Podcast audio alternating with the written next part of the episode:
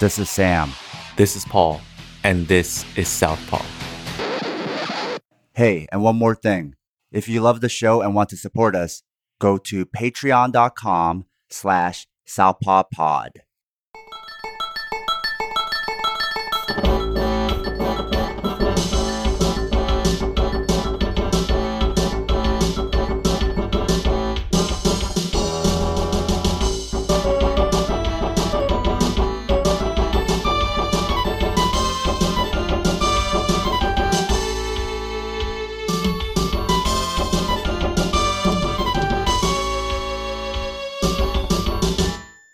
So this is fight study for UFC Damian Maia versus Ben Askren. And before the fight, I posted on our Southpaw Facebook group that this fight would look like mud wrestling. And it did. So what do I mean by mud wrestling? I mean, it'll look like two guys fighting, not covered in mud, but neck deep in mud. How did I know this? Because prior to entering the UFC, that's what Askren did. He dragged people into mud fights. And he beat his opponents by being the better mud fighter. But against UFC caliber strikers like Lawler and Masvidal, rather than a mud fight, as far as the striking exchanges, it looked like clean striking versus someone covered in mud, with mud in his gears. But against 41-year-old Damian Maia, the differences in their striking abilities weren't great enough for it to look like that. But against a D- striker like Askren, even a C- striker like Maia has an advantage. So, of course, Maia will try to keep it on the feet, even though he alluded to wanting to see who the better grappler was. And two slow, mediocre strikers on the feet equals mud wrestling. Now, let me go over the Ben Askren UFC timeline. He fought in March of this year, 2019. He did a full training camp with lots of sparring. Then he got the hell beat out of him by Robbie Lawler. Yes, he won, controversially, but that's a lot of head damage. Then in July, he fought again. So more sparring. Then one of the worst KOs in UFC history, followed by two more unanswered blows on the ground, thanks to Jorge Masvidal. Now we have more head damage. Now it's October. More sparring than this fight. When did his brain ever get a chance to recover? I don't think it did. So I don't think we're seeing Askren at his best. Nor do I think we'll ever see it again, because I think this year might have really diminished them permanently. So before I get into my analysis, I thought I'd read some of the hot takes from our Southpaw Facebook group. Aaron Rowe writes, quote, Askren tweeted that he made a bad decision and failed. I contend that the bad decision was joining the UFC. End quote. Justin Osborne writes, quote, the best way to sweep in MMA is just like Maia did. Right after Askren's single leg takedown, his hips were in the air. Maia scoots underneath and snatches the single leg X guard, which is a position not much utilized in MMA. Then he proceeds to take Askren off his base, thus the beginning of the end ensues. End quote. David Hollingsworth writes, quote, while Maia didn't exactly destroy Askren on the feet, he clearly did better. I saw two reasons. One reason is that he wasn't afraid to throw his lead hand. We all know that when it's Southpaw versus Orthodox, the big money shots come from the rear side. That's Southpaw versus Orthodox 101. But if you only use your rear hand, it becomes predictable. So you got to mix it up. Maia did a solid job of throwing jabs and even the occasional check hook with his lead hand. Askren mostly only threw out a pawing jab. The other reason Maia did better is that he occasionally pivoted. He's no Max Holloway, but there were times in their striking exchanges where Maia would pivot away while striking, whereas Askren was pretty much always going forward. A few times Maia even pivoted while throwing a check right hook, which worked well pretty much every time. End quote. Sean Scholes writes, quote, don't let Maia on your back. End quote. So here's what I saw. And as David mentioned, this was indeed a Southpaw versus Orthodox matchup. However, Askren constantly switched stances.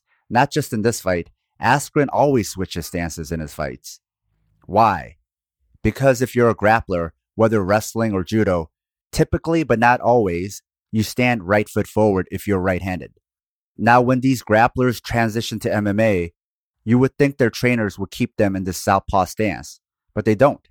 They switch them to orthodox, which is why many grapplers do this awkward switching of stances, which not only telegraphs their intentions, but also keeps their dominant hand that much further away from grabbing. Just stand in the stance you're used to and that most effectively employs your strength. Don't switch stances just because your trainer isn't used to holding pads for a southpaw. This is also bad because if your grabbing hand is in the rear rather than grabbing, it's going to be too busy parrying or blocking. So Askren's striking to clinch is this. He throws a naked right hand while stepping forward, kind of how like pitchers do when they throw a ball. And then from here, he uses that first step to close the distance. Then he chases down his opponent, pumping his right hand as his new jab, hoping to use it to collar tie or grab in some way. The problem is, he's done all his striking and defense from orthodox. So as limited as his striking is, it only gets worse when he switches. But he always switches in his fights anyway, and this is his preferred stance. So this problem in stance started a long time ago and speaks about the era when he first entered MMA. I think newer teams and newer coaches are much more open about the southpaw stance. Also in southpaw stance, it's easier to get a double leg on another southpaw fighter. Now when Askren did try to clinch, Maia used the double collar tie to use his forearms as a wedge to keep Askren away. Then he kept his hips back, so Askren couldn't reach down and grab them. This then gave Maia opportunities to throw knees, and there were lots of body shots from Maia, in the form of punches, knees, and kicks. Something I've observed about a lot of grappling-based fighters, as they get older, they no longer shoot, which forces many of them to transition into brawlers. If you've grappled for a while, you know about bad grapplers' knees. And I'm pretty sure now Askren has them. And with his limited striking, bad knees are even worse. At least Jacare can punch hard. Maia has bad knees too, but he's learned to fall to half guard to get the single leg. So falling onto the side of your ass is much easier on your body than dropping down on already bad knees. Also, the octagon mats are much less forgiving than grappling mats. Another thing I noticed Maia employed were hooks. He did throw the open left straight, as David mentioned, but he constantly threw hooks as Askren was coming in, to not only hurt him, but to use as an entry to a collar tie grip, then use that to turn Askren away, or as a hook to turn himself away. Or, in the traditional boxing sense, use hooks to hook away from being cornered. But when Maia didn't turn away, and Askren was able to grab a clinch, was when Askren landed a takedown on Maia with 40 seconds left in the first round. This all came off a failed single leg attempt, which was basically Askren bending over at the waist to grab Maia's leg. Again, this to me says Askren has bad knees. Now, this is not to say Askren does not have some of his own striking tricks up his sleeve. He's the one who creates the mud wrestling battle, so he should have some strikes just for this type of fight, and he does. First, the chasing with the right jab is a smothering technique. People back straight up, not due to fear of the strike, but fear of getting grabbed, which actually allows him to grab them or hit them with the jab because they're going back in a straight line. But coming forward with the right becomes predictable. So once you're used to that, and you try to counter the lazy right jab, Askren counters you with a right straight from orthodox, or he tags you while you're waiting for him to switch stances. Now, when Maia tried to duck down to counter Askren's right hand with an overhand, Askren countered him with a right uppercut. This was also something Askren was looking for throughout the fight.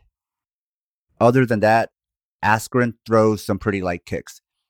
Actually, everything else is pretty light and slow also. But there's actually a logic to this. If he throws his leg kicks as hard as he can, you'll back up instead of checking, or he'll spin himself around when he misses, like he did when he threw hard spinning back fists.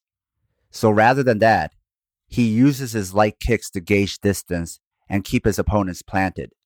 Then, rather than retracting the leg, he places it there to step in and close the distance.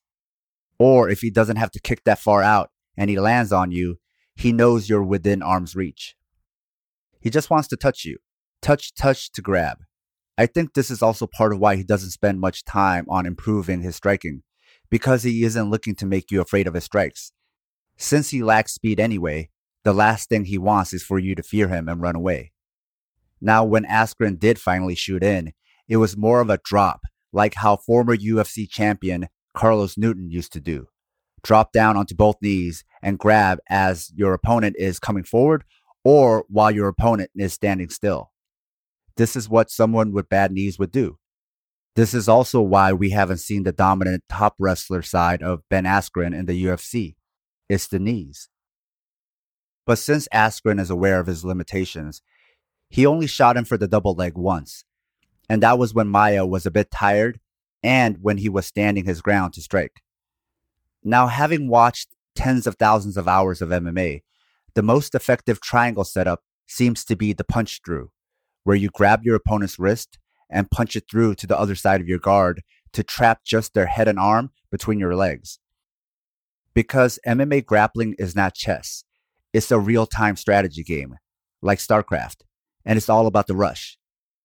Speed is king in MMA, and this not only applies to striking, but grappling. When Maia changed his MMA grappling to a speed-oriented style with quick setups is when he extended his MMA career 10 more years and counting. This is why so many of the setups you hear about that should work don't work. Not because there are flaws in the mechanics, but because MMA grappling is all about speed.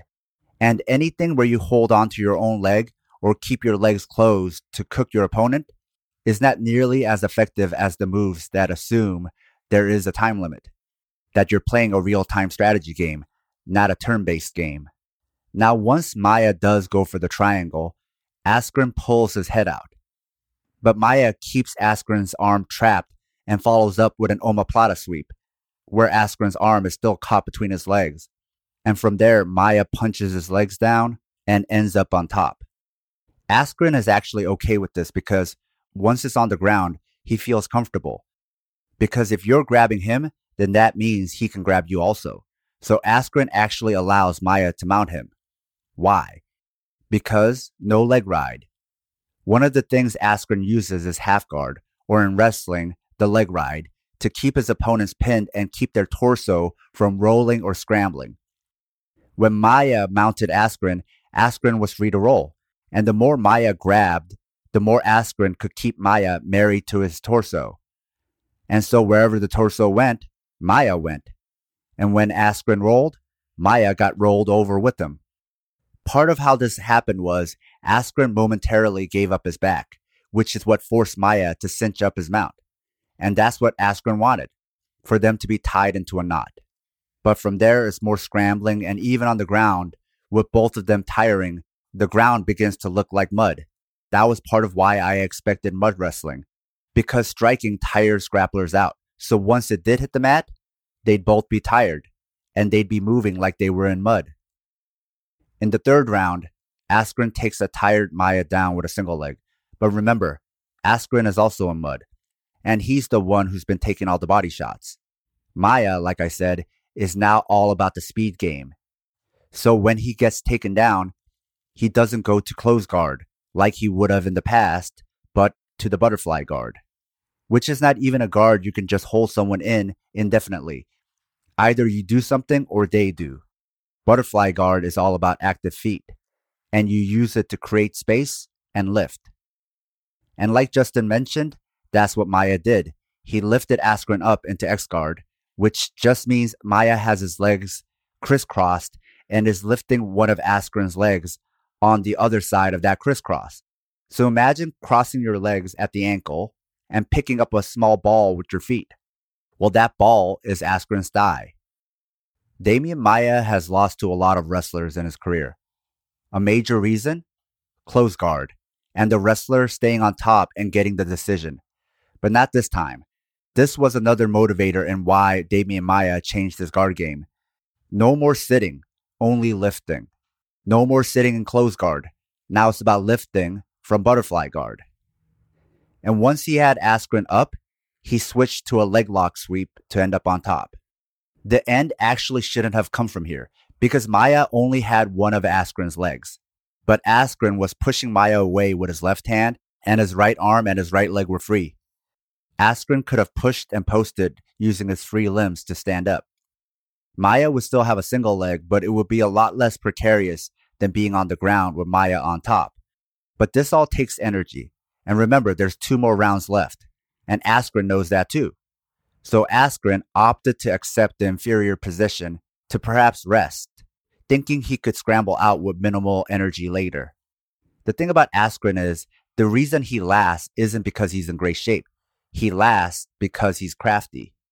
So again, Askren allowed Maia to mount, just as he had the previous round.